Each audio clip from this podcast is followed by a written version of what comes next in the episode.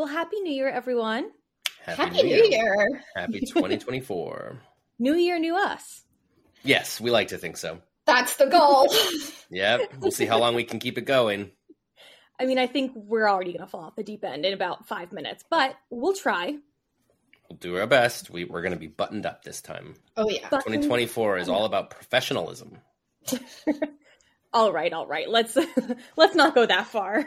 No one believes him. Don't worry. Look, I just had this conversation with Applebee's uh, CMO Joel Yashinsky, and he told he said their marketing is all about the 90-10 rule, which is 90% in your wheelhouse, 10% you stretch a little bit. And I think we can apply that to everything, right? If we applied it to this podcast, 90% professionalism, 10% who knows what happens. I was wondering We'll what you were going to say that 10% was. Ten percent absolute chaos. yeah. 10% Holly saying, I've never tried that major chain before. No, that was my resolution for this year is that Oh, I'm going to try 10 new chains. Oh, that's good. I Wow, love 10. this. Yeah, that's a good resolution. I like it. You've Mhm. got to document it. I mean, if you Uh-huh. don't document it and create content out of it, it, didn't never happen. happened. Yeah. Yeah. If there's We're gonna check in. happened. We could even have bonus extra serving podcast episodes, and it's Holly trying this uh, new restaurant for the first time and weighing in on what she thinks about it. Yeah. So far on my list is Texas Roadhouse, Right. IHOP. Okay, Jack so in just to be clear, you've made the list already.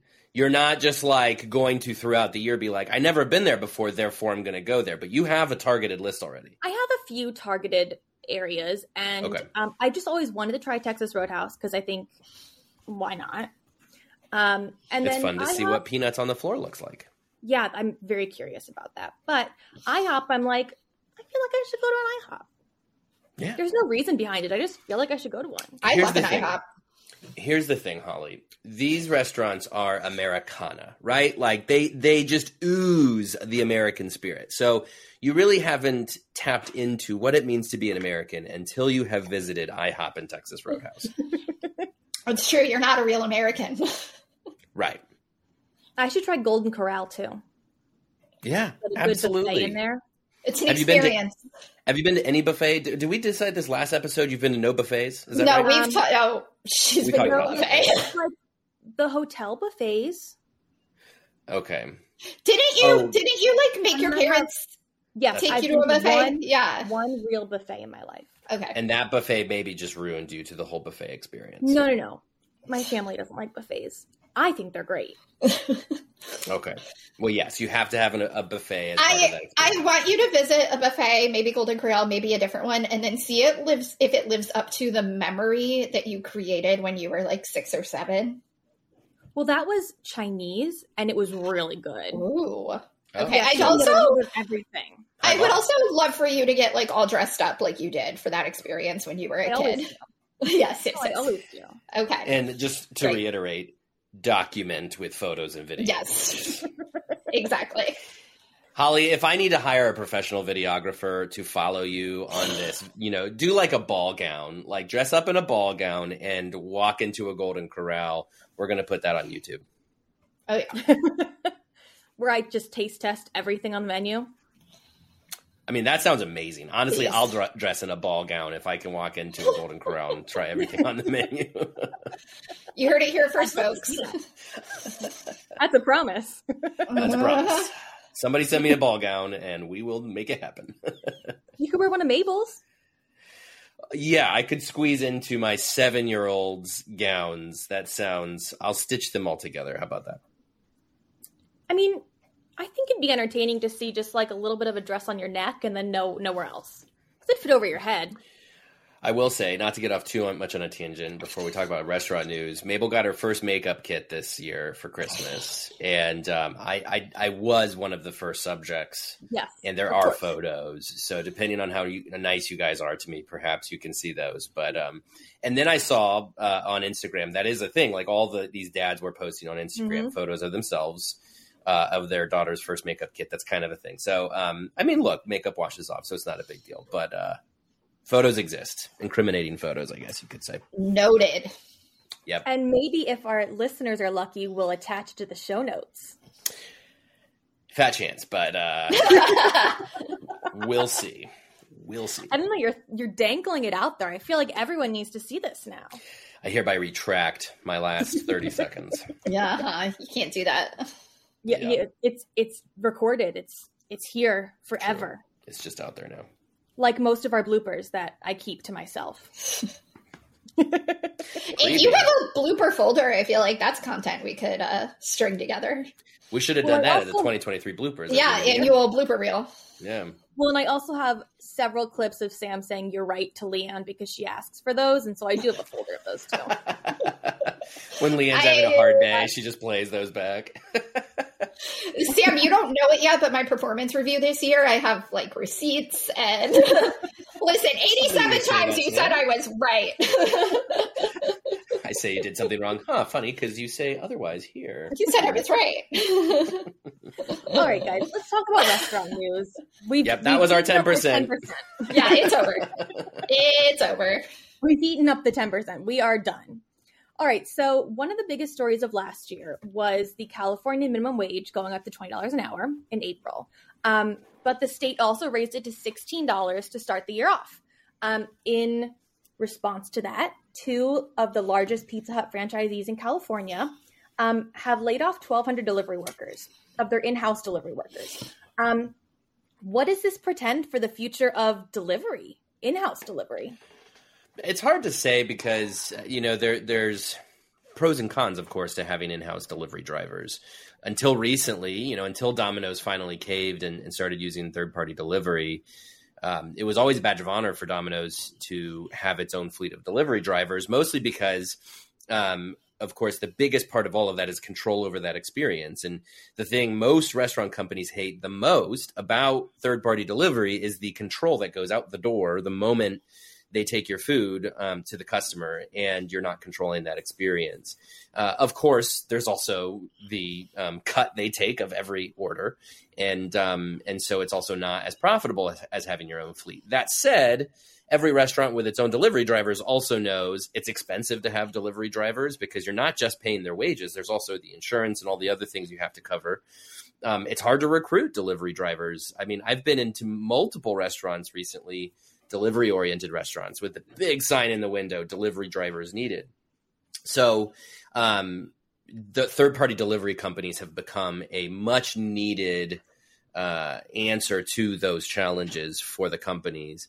Um, but you know bringing us to this um, the wage uh, increase in California and how this is a response to it, it does make sense because now you can outsource part of your labor and save money in the long run, even though you're giving up a cut of every cost that's being delivered because of what the third party delivery takes. In the long run, you're still saving money. But it is at the risk of every single one of those orders being out of your control. Um, is this the future? It's hard to say because, I mean, so much of this industry is cyclical. And with something like this, I could see this being cyclical too, where five years down the road, everybody's complaining about quality of service and quality of off premises orders and the amount of time it takes to deliver an order. And a Pizza Hut comes out and says, We're going to do in house delivery. You know, like that is very much um, something I could see happening just because the industry is cyclical, but also because, again, of the benefits of in house delivery and what that could end up becoming down the road as a potential um, option. But I won't be surprised if we're going to get to, to see more of this out of California in particular. More franchises, more California based companies saying, hey, we're switching to, we're outsourcing this in order to save money because it's it's going to be a big challenge to have to increase your minimum wage and still maintain profitability without either outsourcing or just increasing your costs a lot and we or increasing your price a lot and we might see that too Yeah, I agree. I think that delivery trends have been going this way for a while. Um, and a lot of this particular story makes me think that these franchisees have probably been thinking this way for a while, and this gave them an excuse, something to pin it on. It also, you know, it's not news that franchisees and restaurant operators um, don't like this bill and don't like the minimum wage increase and other things about it. We've been talking about it for literal years on this podcast. And so here's an opportunity to like m- make a business move that like you were probably going to make anyway and pin it to a piece of legislation that you don't like, you know, and continue influencing public opinion that way. That's just a guess. I mean, the timing of it just feels like, you know, because because nobody knows exactly what the long term impact of this bill will be because it's been in effect for like four days at this point, not even. And, you know, our colleague Alicia Kelso pointed out yesterday that when things like this have happened in the past, she talked specifically about um, Obamacare and when that was implemented more than 10 years ago and how really the long-term effect of that you know businesses freaked out in the same way and said you know we can't afford this we're going to have to lay people off it's going to have such a negative impact on the industry. But the real long-term effect is that people had more money to spend and one of the places they spend money is restaurants. And so you know like for all the money that you may lose here paying your employees a living wage you could make it up from other restaurants employees who now have more disposable income and can spend it at your restaurant. You know what I mean? Like it's one of those things that like yes, it's tough at the beginning, but like probably like is all going to come out in the wash. You know, in another 10 years when hopefully everyone in America is making at least $20 an hour, like we're all going to look back and be like, man, remember how the restaurants freaked out about this? the yeah. same way we look at, you know, Obamacare and like however you feel politically about Obamacare, like it did not take down the entire economy. Yeah, it's a great point about sort of the optics of this stuff too, because uh, I, I, do think a lot of the companies like to make a big stink about it because they're trying to win over that public support in order to stop any further. Because let's face it, businesses in California want this to be a cluster. They want this to fail because they wouldn't love nothing more than for it to be reversed if it was discovered that it's going to really tank the California economy. And and you're right. I mean, it, we're four days into this. We don't know how it's going to go. Um, it could yet tank the California's economy. Um, mm-hmm. Of course, like everything, it'll probably be somewhere in the middle. But um, but that's probably what a lot of this is about. Now, this bill I think is most interesting from the perspective of um, will other states follow? And and we've kind of talked about it before, but you know, California is obviously extreme on the left and extreme on progressiveness when it comes to bills like this. And um, but you know there are a number of more progressive leaning states that tend to line up behind California and follow suit with similar um, legislation. And so we're just kind of waiting to see if that does happen. Will Illinois follow suit? Will New York follow suit? And if they do, you know, this will become a bigger topic of conversation and will have implications for something like third party delivery. Will more companies, um, you know, start to outsource some of their talent? Now, a, a last point I'll make too is, um, you know, somebody like, uh, I believe Chipotle was one that came out. Chipotle, of course, based in California they came out and said, "Oh no, no, we're not going to, you know, fire anybody. We're not going to get rid of, of any labor. We're going to increase our wages. You know, no big deal." But Chipotle is not franchised, right? And so there's also a story here along the lines of, you know, franchises versus corporate. Corporate might subsidize, you know, this a little bit more easily than a franchise could. Um, of course, you have non-California based companies with franchises in California. Um, and so a lot of questions being asked, and um, and I think 2024 will be very interesting to watch. How do California restaurant businesses do after this legislation? Because honestly, if we get to the end of the year and you know they did okay, they raised prices, people still came. To Leanne's point, more people have money in their pocket to eat at their restaurants. If it ends up being a good thing, you're going to see those other states line up to do the same thing mm-hmm. in 2025. Well, I mean, to Leanne's point, not only are restaurant workers getting the $20 an hour in April, it's going to force every other industry in California to move up to $20 an hour. So retail workers are going to be getting $20 an hour. And so it's, it is going to be a lot more money in people's pockets to spend. And these, I know like Jack in the Box said at their last earnings call that they are going to have to raise prices in response to this. Like, I mean, I, I really think that all these companies could stand to pay their workers more and still make a profit without putting the onus on the consumers. But I'm not in their finances. I don't know, but these are giant like top 25 companies. Like they they can make it work without throwing it back on the customer. If it's corporate, right? I mean, that's again when it comes to like if you have a mom and pop franchise, that's where it's it, yeah. it, there's just so much nuance here, and so that's why I think we're going to learn a little bit more about how how this all falls um, at that at those levels: franchise, corporate, big business, smaller business, uh, in in the year ahead. Well, I think if you're not subsidizing your franchisees, then you're doing something wrong. What's a whole other podcast there, Holly? we can talk about the franchise model another day. Because you're not about to run out and pay for your franchise's labor costs. I mean, that's but but you know there could be something. I mean, you know, as part of your franchise agreement, you know, it might become where the um, franchisor does have to start, you know, coming up with more solutions to accommodate these higher wages or you're just going to see more of these franchisors developing automation to help their franchisees have solutions to get around it, right? So it will be a big thing in the franchising industry to figure out to come up with some solutions to the labor costs. Well, and a lot of brands in the wake of the huge labor crisis that we had two years ago at this point, a lot of them raised wages. So for some of these brands, it's not that big of a jump. Um, than it would have been five years ago. It's it's really increased because they had to pay more to get workers, and so they had to give more benefits and they had to do all these things. And so I think that it's not as big of a leap as some of these brands are making it out to be, but um, some people just love the drama. Some people do love drama. Yes. Yeah. I mean, that also means that, like, obviously they're giving the raises to their current employees, but it means that in the next wave of hiring, because we all know that employment in this industry ebbs and flows, like, they could end up with higher quality workers now because they're paying more. You know, people who might have defaulted to a different industry just because it paid more, like, might consider restaurant work now. So, lots right. of factors and I think, here. You know, and we've talked about on the podcast too. I mean, it, it, it bears um, reiterating you should be trying to pay your employees more and because it does benefit have long-term benefits. And if you look at a lot of the um, you know best players in hiring recruitment and retention it starts with better pay. So like you know I, I don't know that many people would disagree with that but of course it's when you legislate that higher pay. And and the other thing too we haven't really t- you know gotten into um, but when you raise the low bar for everybody, your higher bar has to be higher, right? You know, mm-hmm. because if it's minimum wage of twenty two dollars, so McDonald's is paying twenty two dollars, Chick fil A has to pay twenty five, right? Like, um, there's a lot of that going on. But but suffice it to say, I think we can all agree you should be paying better. If you're not in California, you should pay better, even though it's not legislated.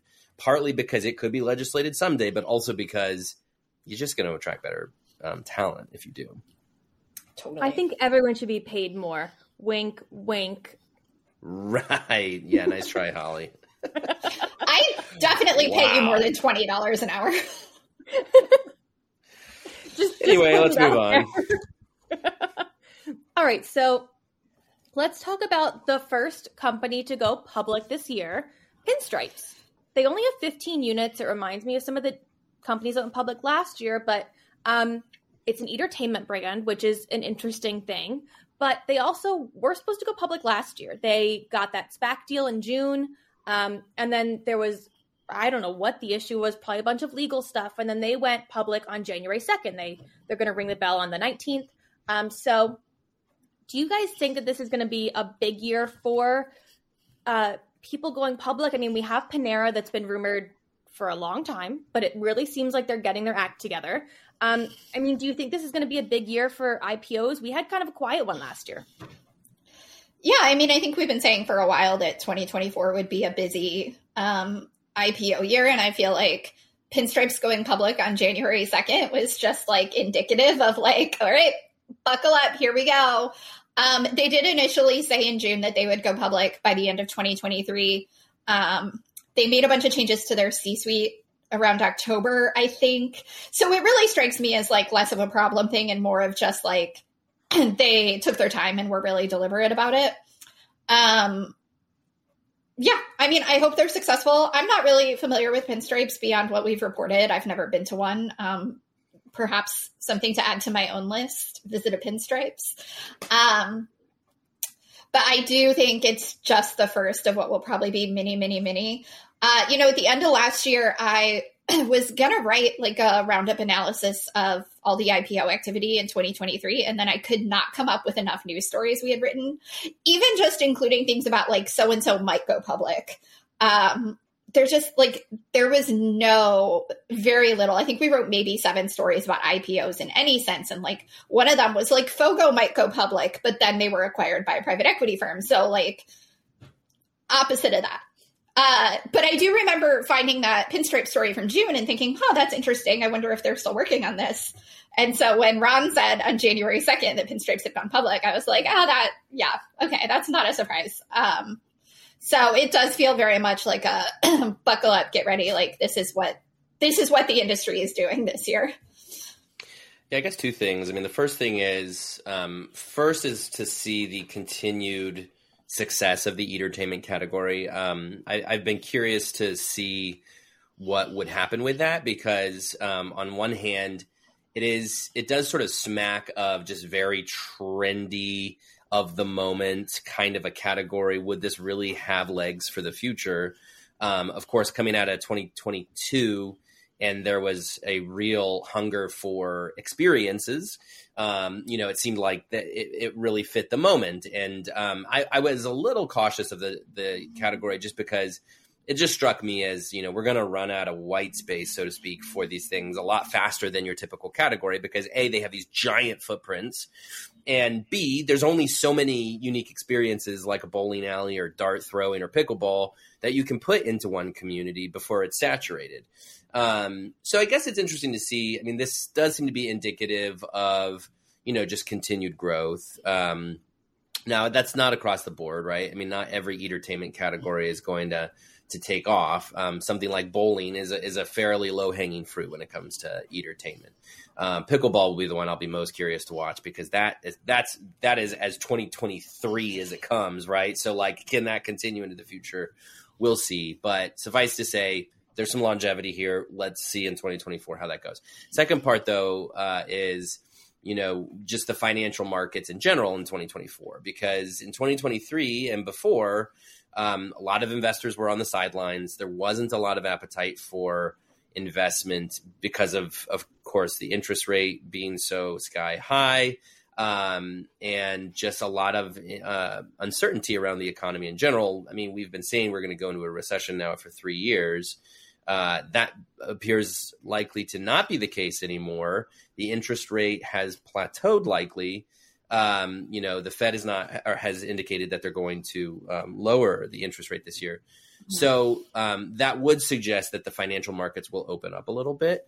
Um, you know, there could be more private equity uh, deals this year. There could be more um, just you know personal investment um, at the emerging brand level. There could be more opportunity um, just for for smaller loans and things like that.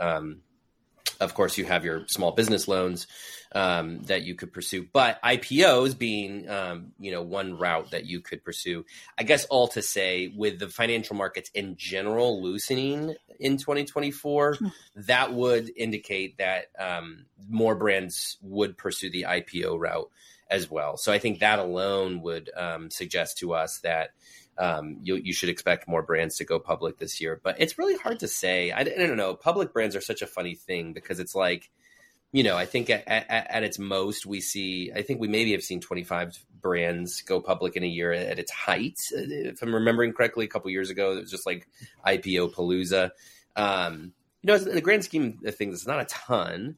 Um, and then it's always funny because I, you know, then you watch the brands come off the market you know, after a couple years. I mean, you Panera, make up your mind. Like, um, so that's a very, I don't know if niche is the right word, but you know, the public markets are not for everybody, right? Um, but it is at least, I guess, a barometer of the general financial markets and restaurant investment. And the more brands cho- choosing the IPO route can be a barometer that, um, you know, restaurant financial, um, the restaurant financial market in general is healthy. Well, you know, according to some experts, we have Taylor Swift to thank for the economy. okay, Holly, I'll bite. Why? No, because her her tour has sold like it's made so much money that like a lot of so financial experts. Down. I'm I'm quoting them. I did not make this up.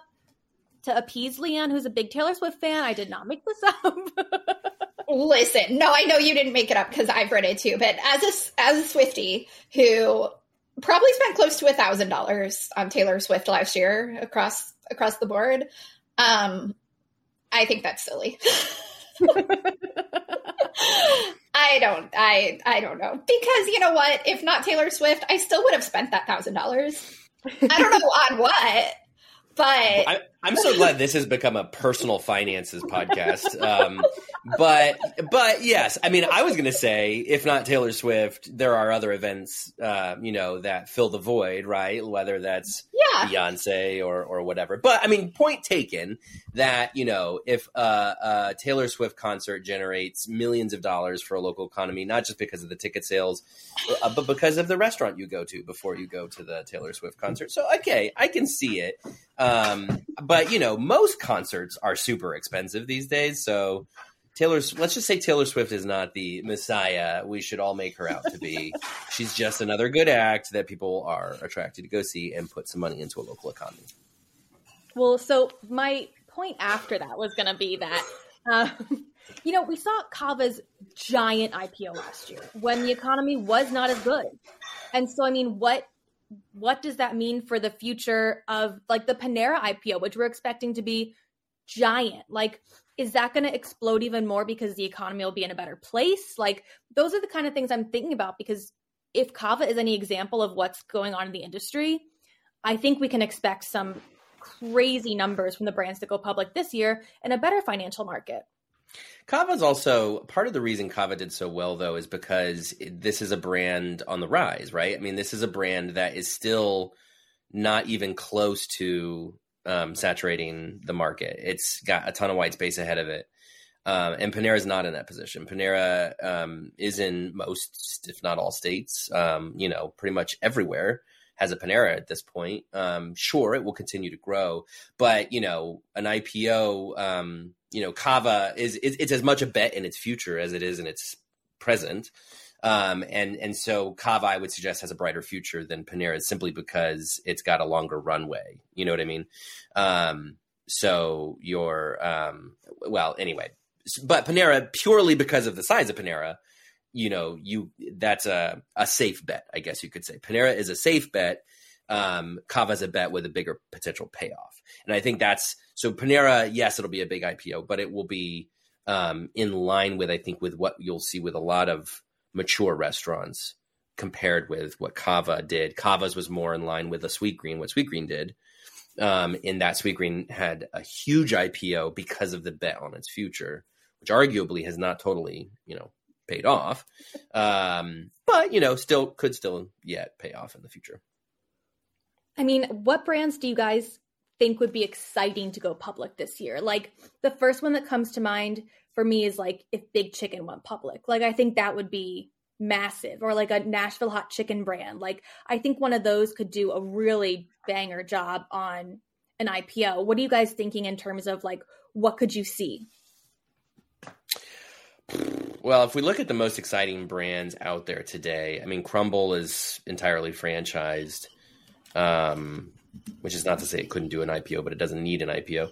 Um, and uh, you know another fast grower on the top of my head is Just had it. Dave's Hot Chicken. That was what I was looking for. Dave's Hot Chicken, because related to what you were saying. I mean, these are some of the more exciting brands out there. Um, so could be seen to capitalize on the interest.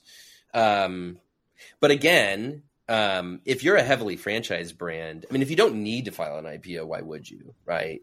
Um, if you don't need that financing from the public markets, but because you're franchised and there's a lot of interest in franchising, you're not going to do it. Um, that's why restaurants in general do not have as many, um, do not go to the public market as much as other industries, is because franchising yeah. is so healthy for this industry. Um, so I don't know. I'd have to think about that one. Leanne, you got anybody? Um, I don't know a lot about their business model, but my first thought was Dig. Um, you know, it was the it was the fastest growing emerging chain last year. Now, a lot of that is because of units they had closed during the pandemic, but they're you know back on track now. They're um, very, very, very heavily focused on New York City. So if they ever wanted to expand beyond the city, um, head to the other coast, move inland. Like that could be. It's a brand that like could have a lot of runway if it wants it. But again, I don't know like what their long term plans are um, or how they plan to get there. But that's one that would be exciting. And then of course, my other first thought was like, you know, it's always exciting for us when the big brands go public. Like I remember when we first got wind that Subway was considering a sale, like a year ago this week. Uh, you know, and one of the things was like, do you think somebody would take Subway public? What, like, not that Subway has any runway in front of it. In fact, quite the opposite, but it would be exciting and we would talk about it a lot. So, you know, my brain went, you know, Panda Express or, you know, whatever other like big private restaurant companies we've still got would at least be fun to talk about. well, I think that's the point of an IPO. I don't know if like it gives you so much attention. Like we're talking about pinstripes. We weren't talking about it before. Like there's something to be said for an IPO that you're bringing attention to a brand that you may not have attention otherwise. Like it's you want to show that you're out in the market, you're growing, like we're here. And I think that there's like a publicity point to going public too. It's a pretty risky marketing campaign, though. so hopefully, you're not say, doing it for publicity. I think it's a nice. It can be a nice benefit, but it's not a reason to go public. You know, my um, sister recently, quote unquote, discovered Cava um, when she was visiting a friend in North Carolina and then realized that one had just opened near her in Austin. Um, and she was telling me about it and I was like, oh yeah, they like went public recently. It went really well. And my sister was like, what are you talking about? And so the average like American has no idea what's happening on the IPO market. you know what I mean? so it is a wonderful benefit. And like indirectly, yes, the IPO did cause the buzz that caused my sister to start going to Cava all the time. Um, but it's not a reason to go public. Well, let's talk about another big brand that's going to make a splash next year or may make a splash next year. It's still TBD. Um, but Tropical Smoothie Cafe, which is one of the fastest growing chains in the US, um, is considering a sale. The price tag is rumored to be $2 billion uh, which is a substantial amount of money for a restaurant sale. Uh, so, I mean, we were talking about this with Subway last year. Like, who was going to buy Subway? It was supposed to be like nine billion dollars. Um, Two billion is a little bit more reasonable, but we are almost definitely going to go to private equity if it gets sold. Um, I mean, like this brand has been growing at a fast clip for years. It's been one of the fastest growers for a long time, um, as opposed to the other brand that's rumored to go public, Chuck E. Cheese, which is the opposite. Um, they're looking for a turnaround. Tropical Smoothie Cafe is looking just to boost where they're going. So, um, what do you guys think about the potentials for sales this year? Like, do you think that we're going to see a big mergers and acquisitions year? Are we going to see Tropical Smoothie Cafe get sold for two billion? What's really going on? Yeah, I mean, similar to what I was saying about the financial markets, right? Um, that the appetite to invest in the industry um, will will determine all of this, and I, and the signs seem to point to there being more hunger for that that investment because of um, the rates coming down and things like that. Um, but you know, as it relates to Tropical Smoothie Cafe in particular, um, this is a brand that's been on a tear for a few years, maybe more than a few years. Um, and it's for a number of reasons. I mean, for starters, it's got great leadership in CEO Charles Watson. Um, you know, it, it's a franchise brand and it occupies a very unique um, corner of the industry in that as a smoothie chain, um, you know, there's a couple other um, fairly sizable competitors out there, yes. But when it comes to like franchising, you don't have a whole lot of options in the smoothie category. And so they've found robust interest on the franchising side of things. Um, and so that has helped them grow very quickly.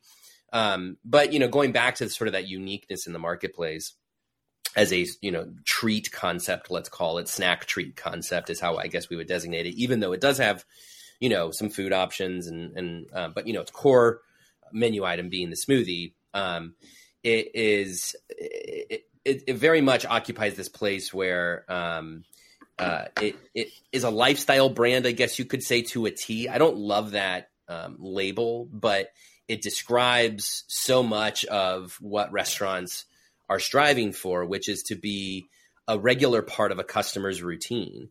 And smoothies, especially for those who are, um, you know, pursuing healthier lifestyles, um, or just you know needing a snack or filling a day part, you know, smoothies are just such a um, uh, a great option um, and and fill a need in a unique way that so many other snack treat concepts cannot. Um, which means that tropical smoothie still has so much runway ahead of it. And not to spoil anything too much, but to hint at something, we've got something coming out in a couple of weeks um, that tropical smoothie cafe uh, performs very well on. Um, let me just say that tropical smoothie cafe is beloved by a lot of consumers, and it's because of what I was just saying, which is like so many consumers count it as one of their favorite brands because you know either on their way to work or on their way to the gym on their way to pick up kids, whatever it is, they're swinging in for that smoothie. And it is a reliable destination for um, that part of their life. And, and therefore, they reward Tropical Smoothie Cafe with their loyalty and by, you know, treating it as one of their favorite brands. And, um, you know, once a brand like that can embed its way into your lifestyle, of course, it's going to perform very well. So, um, kind of rambling, but I think what I'm trying to get at is you're going to see deals for brands like that, which are um, call it recession proof, call it competitor proof. You know, the the the um, 800 pound gorilla in the category, uh, it should dictate a high price point because it's not going to fade away. It's only going to grow. And if consumers love it, franchisees love it, um, then it's just as safe a bet as they come. So that's why I just think Tropical Smoothie Cafe, which by the way has blown past, you know, a thousand locations. It's blown past, I believe, a billion dollars in sales, if I'm remembering correctly. Yeah.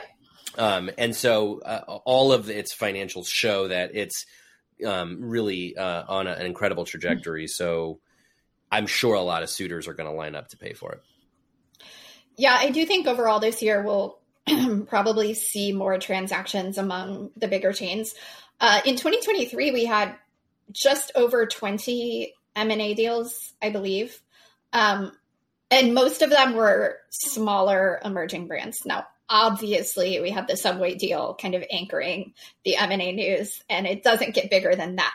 But other than Subway, I mean, there was like Pollo Tropical, Smokey Bones, but most of the deals were with emerging brands under 20 units um, and that's great. It was still a very exciting year for mergers and acquisitions, but I do think that this year we're going to see more. I mean, we're already talking about Tropical Smoothie Cafe, Chuck E. Cheese.